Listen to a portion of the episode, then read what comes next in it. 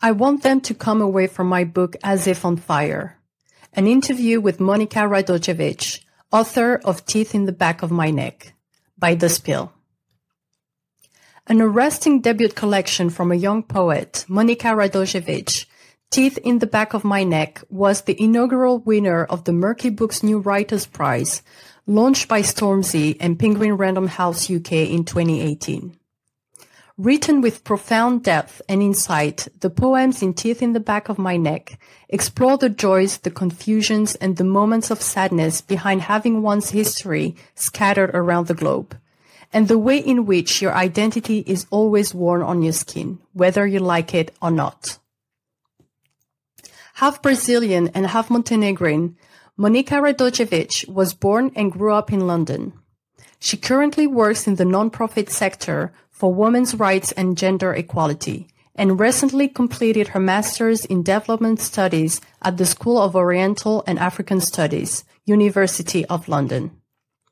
We reached out to Monika Radojevic shortly after the release of Teeth in the Back of My Neck to discuss her process, the message behind the collection, and using poetry as an agent for change. The Spill. Congratulations for the release of Teeth in the Back of My Neck. How have the last few weeks been for you? How does it feel to have your first collection of poems published? Monika Radojevic. Thank you. It feels so surreal still. Holding my book in my hands, flicking through it, reading my own work. I'm one of those people that always finds something to improve in their own work and never feels finished. But some of that has faded away with this collection as it became something physical, the last few weeks have been brilliant, hearing from people who have started reading the collection, especially those who are trying poetry for the first time and sharing the discovery and joy with me. I'd love to have those conversations forever. The Spill. How long had you been working on this collection, and what was the process like for you? Monika Radojevic. I had plenty of time to write, which I'm really grateful for so I worked on it in two bursts, on and off at the end of 2019 and start of 2020, and then in a huge burst in the middle of 2020 when I finally hit my stride and understood what direction I wanted to take the collection in. Having never written a collection before, I found the process taught me how to weave a winding, connected narrative through each poem and change how I understood poetry collections. I had always seen poems as standalone, a singular story wrapped in their own verses.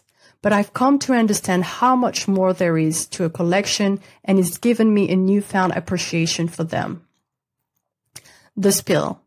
Of course, the collection seems deeply personal. Would you say this is a diary of some sort, a mirror of your life?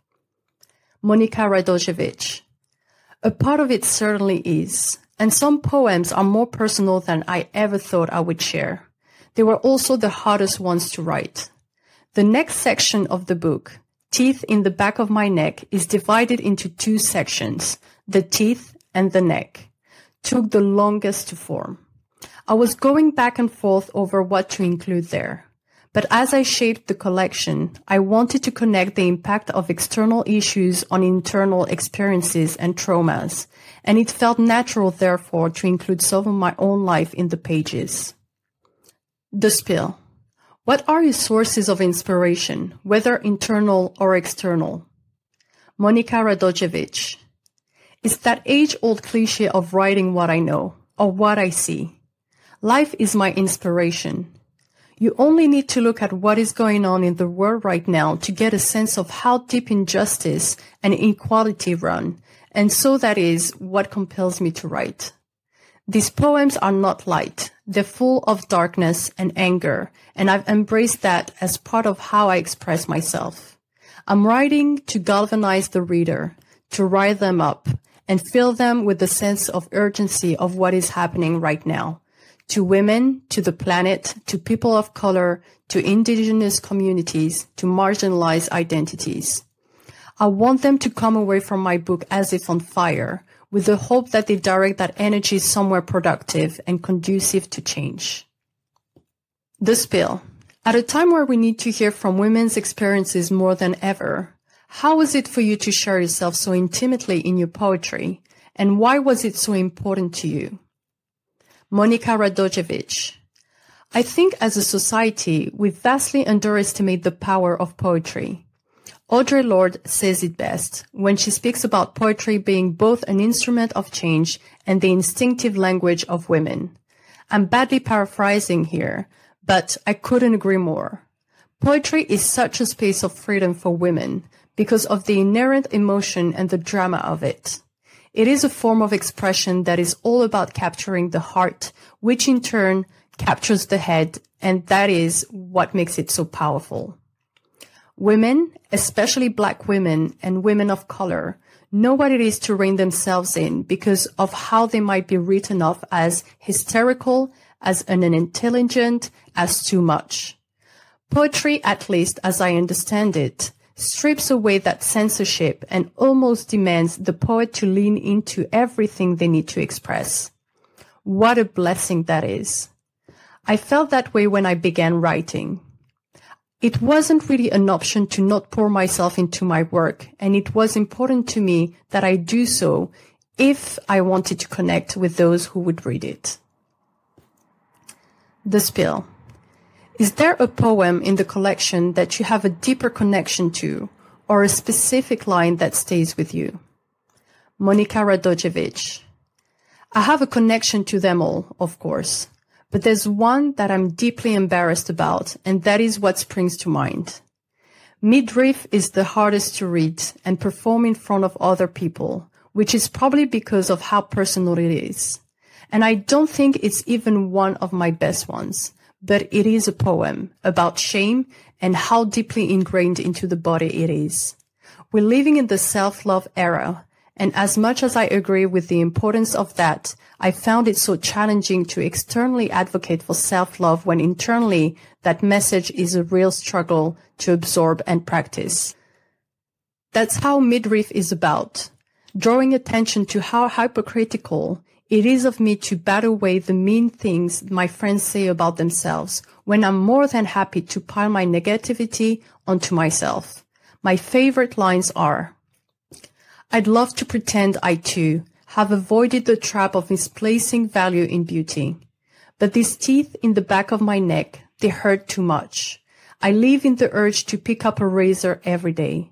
The presence of hair is a powerful and political statement on everybody, except mine.